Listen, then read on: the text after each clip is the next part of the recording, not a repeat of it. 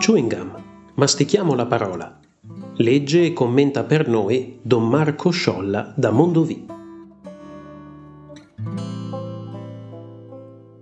Dal Vangelo secondo Giovanni, capitolo 5, versetti 17-30.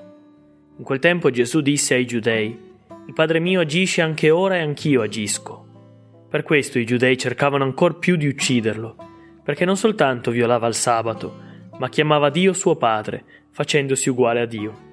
Gesù riprese a parlare e disse loro: In verità, in verità io vi dico, il figlio da se stesso non può fare nulla, se non ciò che vede fare dal Padre. Quello che egli fa, anche il figlio lo fa allo stesso modo. Il Padre infatti ama il figlio gli manifesta tutto quello che fa e gli manifesterà opere ancora più grandi di queste, perché voi ne siate meravigliati. Come il Padre risuscita i morti e dà la vita, così anche il Figlio dà la vita a chi egli vuole. Il Padre infatti non giudica nessuno, ma ha dato ogni giudizio al Figlio, perché tutti onorino il Figlio come onorano il Padre.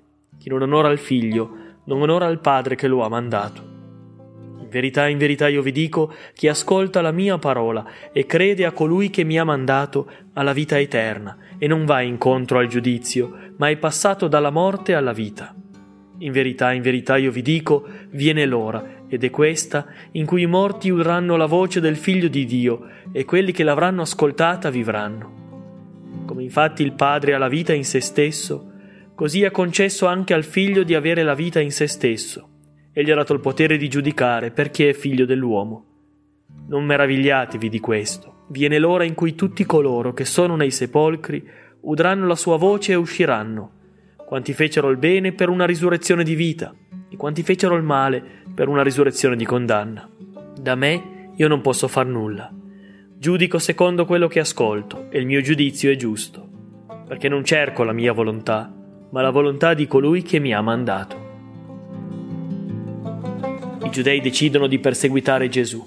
Va contro le tradizioni, guarisce in giorno di sabato e per di più osa chiamare Dio suo Padre, facendosi uguale a Dio. Davvero duro il cuore dei giudei. Certo nessuno mai aveva parlato di Dio come un padre.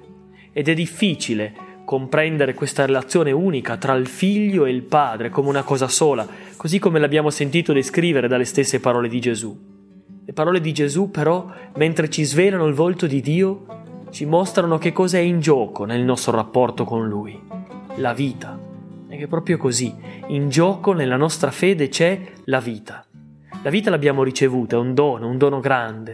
È un dono grande perché quando noi sappiamo amare trasformiamo la realtà, trasformiamo noi stessi e chi ci circonda. Un gesto d'amore può cambiare una vita.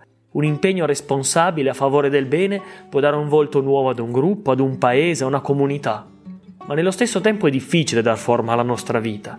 Quante volte possiamo anche sprecarla? Ci mette di fronte a delle scelte.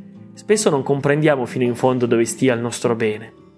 Quanti dubbi, quante paure, quante incertezze, penso soprattutto agli snodi importanti della nostra vita, alle scelte che dobbiamo compiere. Ecco Gesù è quella parola del Padre che può dare pienezza al nostro cammino, diventare luce per le scelte criterio di giudizio per le nostre azioni e i nostri pensieri.